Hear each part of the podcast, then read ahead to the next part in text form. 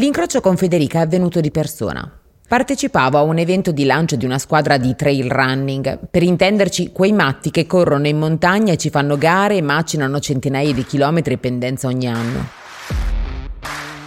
Quando a uno a uno i componenti del team si sono presentati, le loro voci raccontavano di esperienze, di gare, di alimentazione, di sogni, di passione. Poi toccò a Federica. Lei era la new entry della squadra, ci aspettavamo cominciasse a sciorinare una lista di risultati, vittorie, prossimi obiettivi e... invece no. Ha cominciato a parlare della corsa nel suo senso più intimo, del suo aver cominciato a correre per risollevarsi da una caduta che l'ha portata in un baratro per sei lunghi anni. Ha parlato di un male a cui non ha dato un nome. E lo ha fatto in un modo così leggero e vero che ha avuto il peso di un macigno.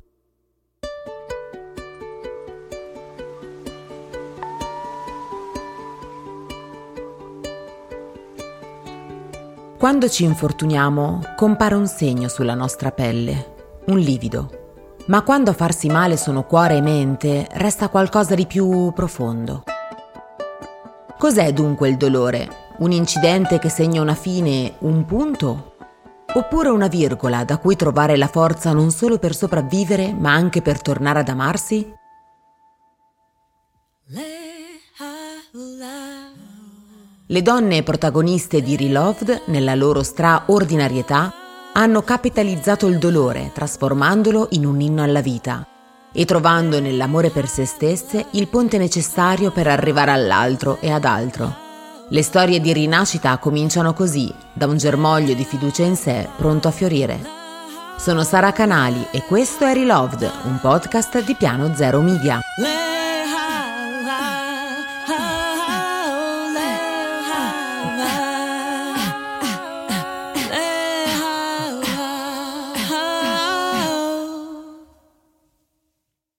Una volta tornata a casa volevo saperne di più.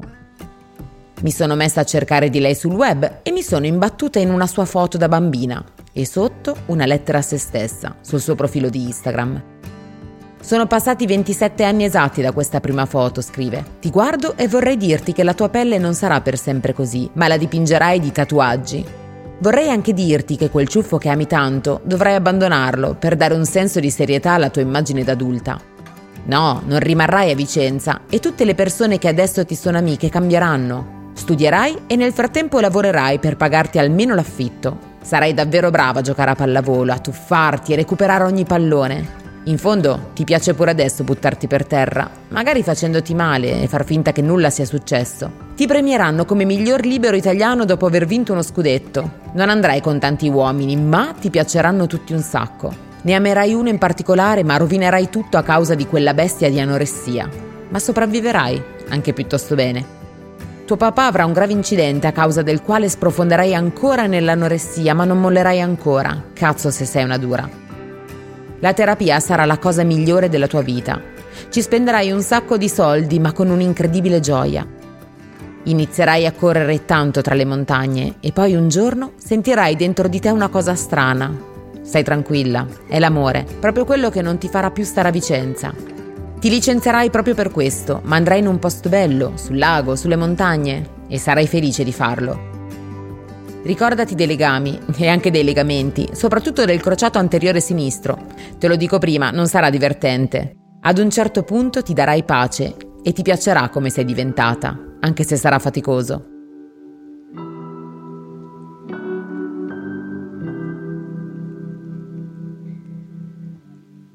Ne abbiamo fatta di strada e pensa, è solo l'inizio. Sono incredibilmente fiera di te, ma tu questo ancora non lo sai. Continua a correre, a scherzare, a ridere, a fare il maschiaccio. Al resto ci pensiamo poi. Che bello quel fiocchetto rosa che hai sulla testa. Non toglierlo mai, promettilo. Grazie Fede, bellissimo. Allora, chi è quella bambina?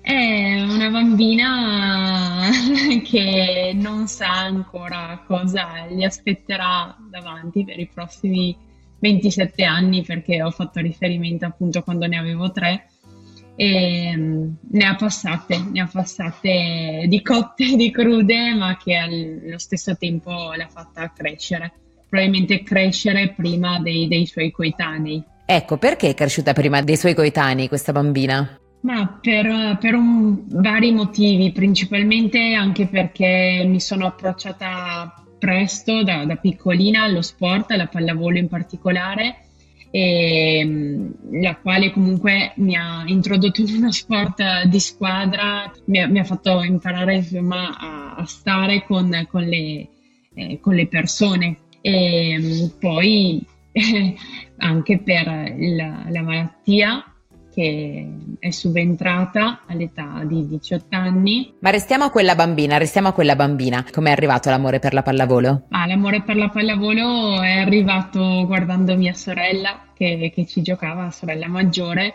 e inevitabilmente attraverso il famoso cartone animato Midai Shiro, eh, che negli anni 90 andava molto di moda.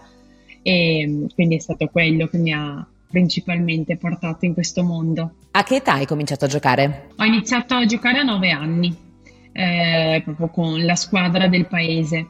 Poi a 14 comunque eh, c'era un dirigente del, del, Vicenza, quindi della provincia in cui vivevo, eh, che mi ha notata e che mi ha fatto una proposta di andare a, a giocare con loro. Quindi a 14 anni ti è arrivata una prima proposta seria di lavoro, tra virgolette, no? Come, come per una ragazzina di 14 anni sentirsi dire bene adesso tu sei forte quindi ti portiamo via, ti portiamo a giocare con le grandi, a fare il gioco delle grandi. Eh sì, non è stato semplice, come dici te effettivamente a posteriori dico eh, era un secondo lavoro perché comunque studiavo, avevo iniziato il primo anno di liceo liceo scientifico, quindi comunque impegnativo.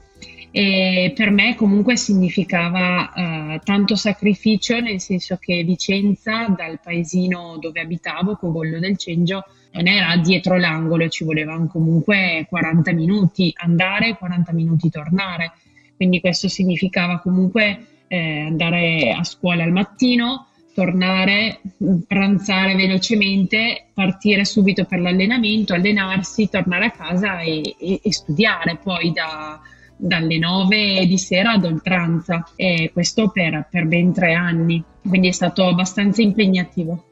Poi ho iniziato, cioè ho deciso di trasferirmi a Vicenza, quindi ho vissuto con le due mie compagne di squadra, quindi era già più fattibile la cosa, ho cambiato scuola. Poi a 18 anni è arrivato il primo scudetto, il primo premio come miglior libero d'Italia e lì hanno iniziato a notarmi squadre di, di Serie A. Eh, tra, tra, queste eh, la squadra di, di, Milano e l'ultimo anno appunto di, di, liceo l'ho fatto proprio a Milano, mi sono trasferita a giocare a Milano. Insomma, un pian piano un allontanarsi sempre di più dalle radici, no? un po' da, dall'ovile, che da una parte è bellissimo perché stai inseguendo il tuo sogno, dall'altra però sei ancora una bambina in fondo.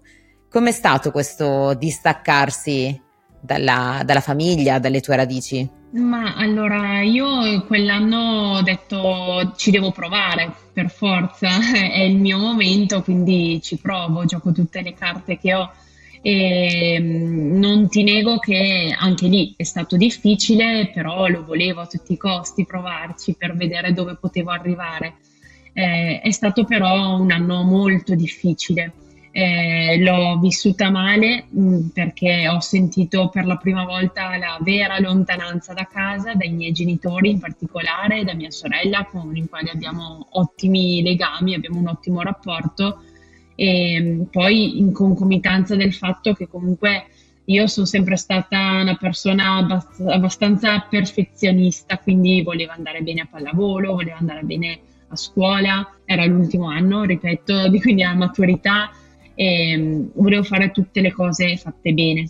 E mh, per riuscire a conciliare tutto sono andata parecchio sotto stress, troppo mi viene da dire, e lì probabilmente si è innescato tutto un meccanismo eh, malato. Malato. Prima di arrivare a questo, però, c'è un, in realtà c'è un evento scatenante che eh, forse ha dato proprio il lano. Questo era tutto, si stava preparando sotto sotto in silenzio, poi c'è stata una causa scatenante. Cosa è successo? Sì, la, la, causa è stata che appunto quell'anno mi stavo giocando il posto da titolare in Serie A e con un'altra ragazza più, più vecchia di me, di 10 anni eh, e durante una partita di Coppa Italia, circa a metà campionato, eh, l'allenatore mi ha dato la possibilità di, di far vedere quello che, che valevo e, e, ho giocato veramente bene quella partita, tant'è che a fine partita mi ha detto, l'allenatore mi ha detto, bene, la prossima seconda metà di stagione giocherai tu titolare. Io contentissima tre giorni dopo in allenamento mi sono rotta il menisco e quindi stagione finita perché comunque anche se la riabilitazione da un'operazione al menisco è relativamente breve perché ci vuole un mesetto, io comunque mi sono infortunata a fine gennaio, metà marzo mi, sono, mi hanno operata e quindi a metà aprile ero, ero, pronta a riprendere, però ahimè il campionato era già finito. E quella rottura del ginocchio, che è una cosa che si rompe all'esterno, in realtà ti ha fatto rompere qualcosa dentro, forse. Cioè la rottura più grande non è stata quella del ginocchio, ma è stato qualcosa che si è rotto dentro. Che cosa sentivi? Cosa provavi? Sì, lì era um, un'emozione molto cioè, negativa, nel senso che ero arrabbiata quasi con, con, me stessa, anche se non era colpa mia, eh, capita, capitano queste cose e mm, era una sorta, poi ho messo in pratica una sorta di, di punizione nei miei confronti, quindi anche da lì il fatto che soffrivo comunque la lontananza da casa, mi ero rotta eh, il, il, menisco, eh, tra l'altro parentesi ero stata chiamata anche eh, convocata per uh, far parte della selezione per la nazionale juniores per partecipare ai mondiali in Brasile, e, però ovviamente non potevo esserci e quindi ero proprio arrabbiata con, con Federica che però non era colpa sua, quindi ho messo in, in pratica una, una sorta di, di, punizione e la punizione era quella di mangiare sempre meno. Mi sentivo proprio in colpa, ecco.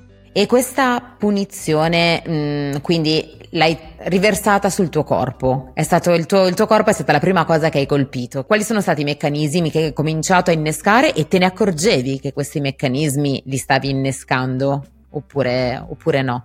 In realtà eh, tutta una serie di, di, di, coincidenze mi viene da dire perché eh, proprio in quell'anno comunque era, non era l'anno dello sviluppo, però per una ragazza di 18 anni sei in una fase un po' di cambiamenti, quindi io comunque allenandomi tutti i giorni, praticamente tutto il giorno ero muscolosa, non ero grossa perché io sono sempre stata di famiglia comunque Mm, longilinea come fisicità. Eh, però io non, non, mi, non, mi, piacevo, volevo perdere quei 2-3 chiletti. E mm, quindi di testa mia, sbagliando, ho iniziato a, a farmi una, una autodieta, diciamo, e, mm, e, quindi ho iniziato a perdere molti chili eh, e da lì io non, non, me ne accorgevo in realtà, cioè sì, mi, mi, ero accorta che avevo perso un po' di chili, ma non mh, mm, come se ne accorgevano le altre persone, in particolare i miei genitori. Dove abitavi in quel periodo? Dove stavi di casa in quel periodo? Ah, lì sempre a Busnago si chiamava il paesino, e, mm, quindi ero lì comunque lontana dai miei, tenuto la maturità e mh, mm, con l'anno successivo ho deciso di riavvicinarmi a casa. E comunque mh, sempre in provincia di Vicenza, ma comunque non abitando a casa con i miei, ma mi sono, ho giocato per una squadra della provincia di Vicenza sperando che le cose potessero andare meglio.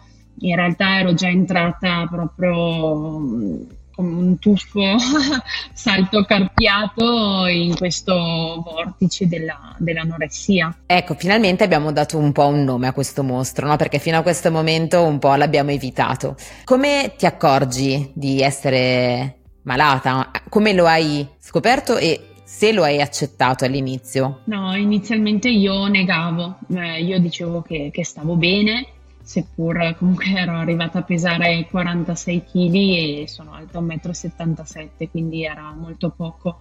Eh, però i miei genitori me lo facevano notare, eh, le mie compagne di squadra cercavano con il, a loro modo di, di farmelo notare, ma io dicevo no, io sto bene, sto bene.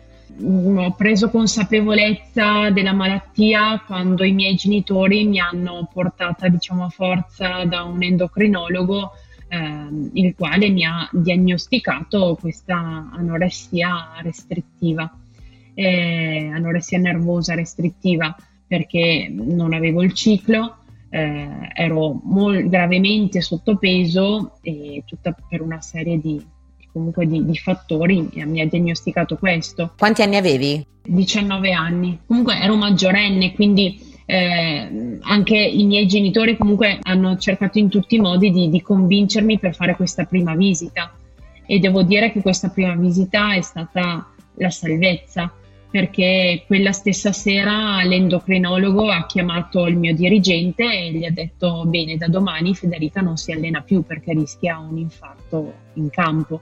E tu questo allontanamento dalla pallavolo, questo in, obbligarti a fermarti, come l'hai vissuto? Io l'ho vissuto malissimo, appena ha detto così mm, mi sembrava mi, mi fosse caduto tutto, cioè proprio eh, ero arrabbiata con i miei genitori perché ho detto mi hanno fatto un torto enorme perché la pallavolo era la mia vita in quel momento, e tant'è che per una settimana no, non ci ho più parlato con i miei genitori, quindi l'ho vissuta veramente male. C'è da dire poi che comunque con... Eh, intrapreso questo percorso di guarigione che non è stato facile all'inizio, ehm, ho preso sempre più consapevolezza di questo problema.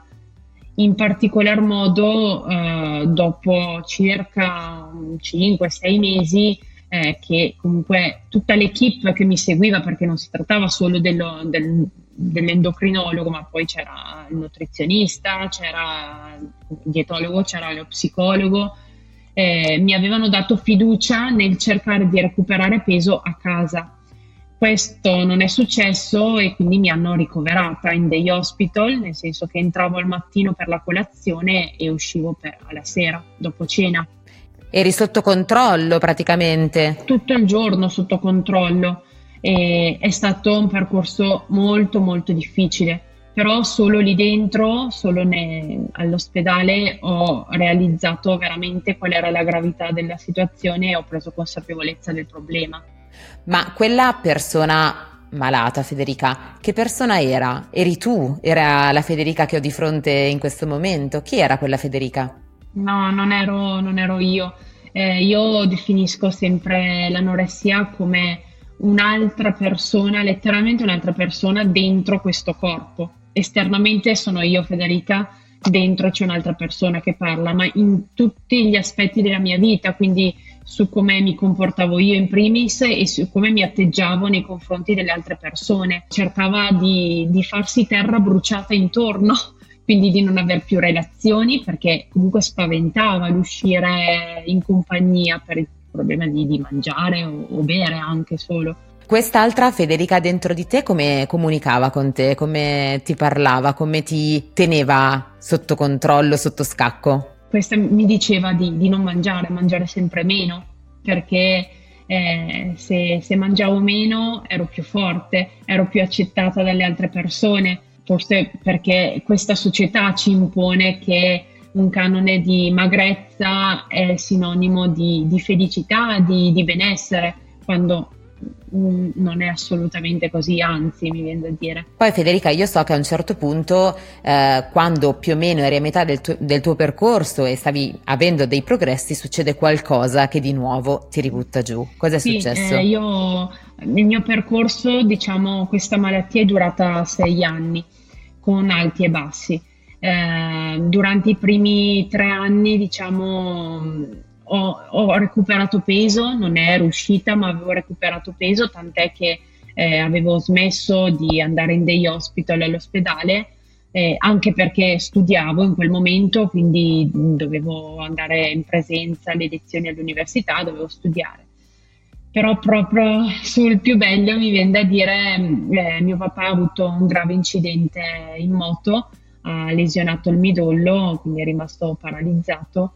E io che amo mio papà e la mia famiglia in generale, ma mio papà in particolare, eh, ne ho sofferto veramente tanto e ci sono ricascata. Poi a un certo punto cominci invece a vedere un po' la luce e questa luce è una forza, una forza che tu senti dentro, no? Dove, da dove arriva quella forza, Fede? Dove, dove l'hai trovata? Ma ehm, non, non, ti so rispondere proprio esattamente, so solo che eh, durante il Day Hospital tutta l'equipe che ne faceva parte ehm, tenevano un po' i pugni duri, diciamo, nel senso che eh, mi dicevano guarda che se più rimani senza ciclo, perché io sono rimasta senza ciclo a tre anni, più rimani senza ciclo, più c'è la possibilità che tu eh, non possa avere figli. E all'epoca per me era un sogno diventare mamma un giorno. Per me questa frase ha avuto un grande impatto di fronte a un piatto che mi faceva paura, una, un cibo che mi faceva paura, eh, mangiavo anche solo un pezzetto e quindi era un'energia mentale. Era... Tu ti ricordi se c'è stato un momento in cui hai proprio detto ok, adesso mi rimetto io al centro, torno ad amarmi e riprendo in mano la mia vita, il tuo momento di reloved? Sì, sì, eh, che mio papà era proprio sul letto di ospedale perché comunque è rimasto otto mesi ricoverato e ci siamo fatti una promessa. E lui mi ha detto: Fede, ne, ne usciamo assieme, io per la mia malattia e tu per la tua. E mm, questo io mi sono scoppiata a piangere e gli ho detto: Sì, te lo prometto ci, mi, mi, sforzerò a tutti i costi di, di, uscirne. All'inizio è stato tutto allontanarsi dalla famiglia, quindi un po' la causa scatenante, e poi il tuo momento di reloved è stato il ricongiungerti con la famiglia. Possiamo dire un cerchio che si chiude. Io do grande importanza alla mia famiglia, io la amo e mm, forse grazie anche a questi momenti perché la malattia ti toglie tanto ma ti dà anche tanto, ti fa crescere mi ha, fatto, mi ha dato la, la consapevolezza che da un momento all'altro ci puoi essere come non ci puoi essere, quindi va, va vissuta a pieno ogni istante proprio e proprio dare valore ai piccoli momenti. Un'attività che ti ha fatto un po' riprendere la voglia di amare questi piccoli momenti arriva con la corsa, con la corsa in montagna. Come hai iniziato a correre? Ma io dopo il periodo universitario, mm, giusto per fare qualcosa di sport, perché alla fine io lo sport era la mia vita fin da piccola, ho sempre fatto sport tutti i giorni. Ho iniziato a correre, ho iniziato a correre su strada, ma nel frattempo ho iniziato anche, ho fatto per un anno, ho ripreso a giocare a pallavolo in una squadra amatoriale vicino al mio paese e lì ho conosciuto due ragazze che andavano in montagna, correvano in montagna e che mi hanno aperto questo mondo. Eh, già fin da piccola io ero appassionata di montagna perché con la mia famiglia andavamo a farci lunghe passeggiate. Però ho unito le due cose, quindi la corsa che facevo su strada e la passione per la montagna mi hanno portato, mi hanno aperto questo nuovo mondo che mi ha un po', mi ha, diciamo, mi ha salvata Ehm, definitivamente, ecco, perché mi faceva la corsa in montagna mi faceva stare con, con me stessa, col mio corpo, ehm, e sì, forse è stata un po' quella la chiave di svolta anche.